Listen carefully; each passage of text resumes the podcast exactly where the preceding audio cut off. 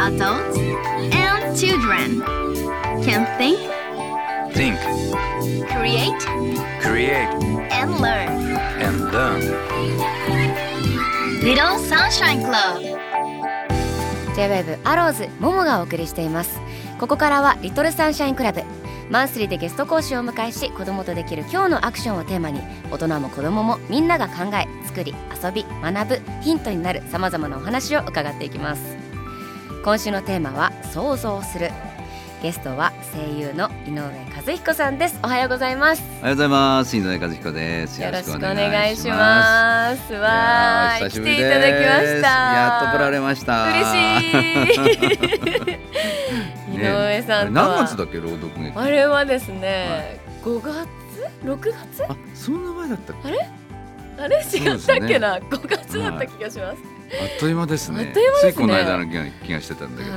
はい、今年と去年と2年連続 で、ね、朗読劇、そうなんですよ、生命というね、そう、はい、生命シリーズにですね、はい、もうそうそうたる声優さんたちに囲まれながら、なぜか私がね、全部の日程出て、毎日毎日もう生命をやらせていただいたんですけど、毎回ももちゃんの歌声に癒されてました。あ、嬉しい、はい、井上さんはね、安倍の生命役で、そうですね、されてましたけど、はい、で他にもね、なんか僕もももちゃんもそうだけど、いろんな役をやらせてもらって、ね、そうなんですよ、はい、もうその日限りのメンバーで、そう、ね、毎日毎日、でも私本当にびっくりしたのが、声優さんたち全然稽古やられないじゃないですか。別に嫌いなわけじゃないの、稽古が。それもう日程が取れないから。そうなんですよ。1回だけなんですよね、稽古ね。そう、1回だけだったり、もう1回もせずにね、当日来られて場当たりやってっていう方もいらっしゃったりとかして、いややる方はドキドキしてますよ。あ、そうですか。次どこ行くんだっけみたいな、どこ立てばいいんだろう。もうでもね、皆さんも本番完璧というか、もうそれにね、びっくりしちゃって、新しい世界が私もなんか開けた感じがして嬉しかったんですけど、今年のももちゃんはすごい自信満々さを感じましたよ。あ、そうですか、嬉しい。なんか去年は結構なんかどうしようどうしようっていう部分があったんだけど、今年はなんかね、私が座長です的な感じが、その毎回全部出るじゃないですか、はい、だからすごいこうね、ももちゃんいると安心する。皆さん聞きましたか。そうなんですよ。だからね、普通の可愛らしい役もそうだけど、鬼の方もやってたじゃないですか、はい、そうなんです。こんな変わるんだ。やだ、嬉しい、すごい。そうなんです。声優真っ青ですよ。あんまり上手くならないでくださいね。いやめてくださいね。いや、もう光栄で ありがとうございます。そんなね、井上さんとご一緒して、そのね、稽古中とかもね、お話しして、ね、ぜひラジオ来てくださいとかお話ししちゃって、来ていただきました。行くつってね、ありがとうございます。博品館の楽屋でね、はい、話をしましたよね。そう、嬉しいです。ありがとうございます、はい、さて、そんな井上さんにいろいろとお話を伺っていきますけど、はい、今日のテーマは想像する、井上さんといえば、もう数々のアニメ、ゲーム、いろんなところでお声聞きますよ。声優されてますけども、例えばね、ナルトのかかし先生とか、ジョジョの奇妙な冒険のカーズとかね。カーズ彦ですからね。カーズ彦。いや、もう本当にいろんなアニメ、あのアニメもこのアニメもって感じでね、にゃんこ先生とかね。あ、そうなんですよ、あと山岡さん、大井新聞、はいね、とかタッチ、おそ松さんなど、いろいろな作品でキャラクター演じられてますけども、もう声優になることを想像してたんですか、ちっちゃい頃から。いや、イメージ全然してなかったですね。そうなんですね、僕は高校卒業して、プロボーラーになりたくてボーリング場に就職したんですよ、ね、それちょっと私も聞いてプロボーラー目指してたんだと思って。それはまず何がきっかけだったんですか。これ、ね、家族でみんなボーリングが好きだったんで、それで毎週のようにこうみんなでボーリングに行ってたんですよ。で、ちょうどその時ボーリングブームだったもんで、なんで高校卒業してからプロボーラー目指して、ボーリング場に就職したいんだけど、そしたら親から何言ってんだって言われて、もうボーリング好きすぎてなれるわけないだろうって、プロになりたいと。で大反対され、そう、ですけど、まあ、就職しちゃったんで、新聞広告持ってね、これ試験受けたいんだって言って先生のとこに行って、担任の先生行って、なんだそれは、でも自分で勝手にボーリング場行って面接して、で先生決まりましたって、で春から就職して、なんだけど、まあ半年ぐらいでちょっとね挫折して、やめました。それからはちょうどね、その時別にボーリングが嫌いになったわけじゃなくて、なんかいきなりこう社会に出たから、ちょっと人間的に苦手な、人が苦手になっちゃって、それであんまりこう他の人とコミュニケーションうまく取れなくなって、それで辞めちゃったんですよね。それでなんか1ヶ月ぐらい部屋にこもって、これじゃいかんと思って、それでもう体が1ヶ月寝てたから、もうなんか細くなっちゃって、力がなくなっちゃって、じゃあちょっと体動かすかなと思って、大道具に就職したんですよね。すごいなんかね、こもっていたという割になんかアクティブですよね。そうですね、これじゃいかんと思ってすごいな動かそうってことで。そうで、でもやっぱ、相変わらずあんまりこうね人と会うのが、得意じゃなかったんで、なんとかしなくちゃと思ってたら、ボウリング場の時でアルバイトしてた人が声優さんになりたいので、一緒に見学に行ってくんないって言われて、なんだそれはって言って初めてその声優という世界があることを知って。じゃあその友人に誘われて、そうで見学に行って、そのまま試験受けたんですよ。すごい。そしたら受かったので、あよかったみたいな受かったのでっていうのがすごいですけど ね。じゃあもうそんななんか遊びの誘いじゃないですけど、ちょっと一緒に来てくんないみたいなところから。 でそこでなんか1年勉強する間の後半の半年で、サザエさんの波平さんをやられていた永井一郎さんに出会って、で教えていただいて、で卒業した時に事務所来ないかって誘っていただいて、それでこれのお仕事をやるようになったんですね。すごい、じゃあなんか人がそんなに得意じゃなかったのかもしれないですけど、人と人とのつながりですね。そうですね。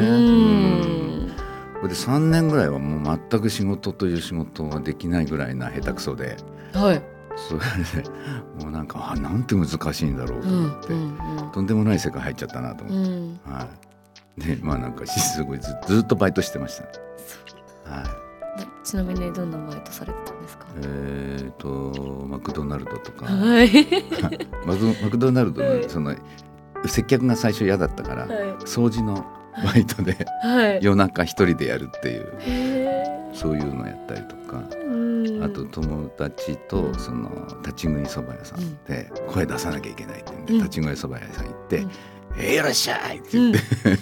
すごいな。でも私も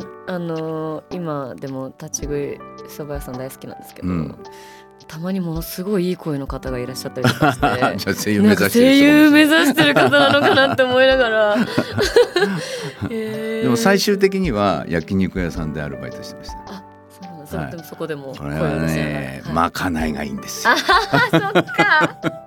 美味しいまかないを1週間に1回ね、ちょっとお肉を食べさせてもらえるんで、もりもり食べて。そうなんです。すごいな。でもその3年間くらいはバイトをしながら難しいなって思い、いやもっとしてたな、キャンディーをやってる頃、キャンディーランソニーというのをね、やってたんですけども、その頃も焼肉屋さん、キムチの匂いがプンプンのアンソニーでしたね。もうお声だけ聞いたんじゃわからないですね。匂いの方はね。難しいなと思いながら、だんだん仕事が増えていったきっかけみたいなものはあったんですか？これね、セミレギュラーですよって言われて、でいろんな役をこうやるんですけども、その最初の時にセミレギュラー決まったよって言われて、で嬉しくて頑張って行ったんですよ。そしたら1回で降ろされちゃってできなくて、これでうわすごい落ち込んで、もう毎日そのセリフを近くの河原行って練習してましたね、うんうん、はい、多分変な人だと思われたでしょうね。同じことを3ヶ月も4ヶ月も叫んでるっていうね。それはそっか。で次の年になったら、うん、まあ、そのシリーズが終わって、同じプロデューサーさんが、うん、和彦君今度レギュラーにこれ入れるからねって言ってくださって、うん、それでそこから割と順調にお仕事をいただけるようになったんですけど。そのドーンと落ち込んだのはおいくつくらいだったんですか？いくつだろうな、21、2くらいですかね、うんうんうんうん、じゃあもうその悔しい思いをバネにというか河原でずっと練習されてたんですね。でもね、あれなかったらきっとやってないと思う、うん、なんかその悔しいのが、うんうん、本当にね、なんか、うん、枕を顔に当てて声出して泣いてました、うんうん、うわーっつって。でも厳しい世界ですね。まあどのね、お仕事も、まあ、まあ厳しいのかなと思うんですけど、そのもう明らかにね降ろされちゃうって。そうだから、なんかね簡単に考えてたんですよ。あ、できるなみたいな。ただとんでもなく難しくて、うん、他のね先輩たちはいとも簡単にやってるから、うんうん、あ、簡単なんだって見えちゃうんですよね。うん、で自分がやったら全くできないっていう、うん、このギャップが。じゃあもう、はい、こんな難しいとそれこそ想像してなかったっていう感じ、うん、だからそうですね、うん、それでなんか一生懸命やるようになって、うん、たらそのうち面白くなってきて、うん、でレギュラーいただけるようになってなお嬉しくなってみたいなそういう感じです。すごいなじゃあもうなんかなんですか、その時に落ち込んだ時に、うん、もう絶対これは自分の中でこういうルールを決めようとかなんか決心したこととかありましたか？いや、ルールは特にないですけど、うんうんうん、この仕事って何も必要ないじゃないですか、うん、別になんか筆記用具と辞書さえあればなんとかなると思って資本金いらないじゃないですか、うんうん、だからいい商売だなと思ってたんですよ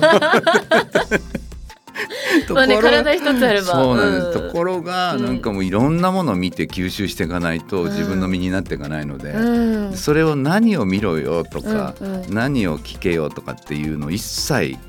分かんないし教えてもらえないし、うん、だから要するに何でもいいんだよみたいなのと全てだよみたいなのと自分が何を欲しいんだろうっていうのがよく分かんなくて、うん、それを最初ずっと探しましたね、うん、すごいな。じゃあいろんなところから吸収しながら。そうですね、だから自分これを必要だろうなって思うものが、うん、その人の個性を作っていくんじゃないかなと思うんですよね、うんうん、なんか具体的にこういうことしたみたいないろんな映画を見たりとか人に話を聞くとかなんか最初は月並みにそうですよね、うんうんうん、そのなんかダンスのレッスン行ったりとか、うん、ワークショップ行ったりとか、うん、映画見たり舞台見たりっていう、うん、まあ普通の人がお芝居やれよって小説読んだりとか、うん、勉強しろよって言われることは一通りはやってたんですけど、うん、何が面白いんだろうみたいな感じで、うんうん、自分に何が必要なんだろうって思ってそういうものをこういっぱい人がやることをやってたんですけど、うんうん、そのうちなんか身の回りの人たちとか、うん、そういう人たちになんか面白い人がたくさんいて、うん、あ、この人使えるとかじゃいろんなとこから盗んでそうですね、なんかそこからこう盗むこと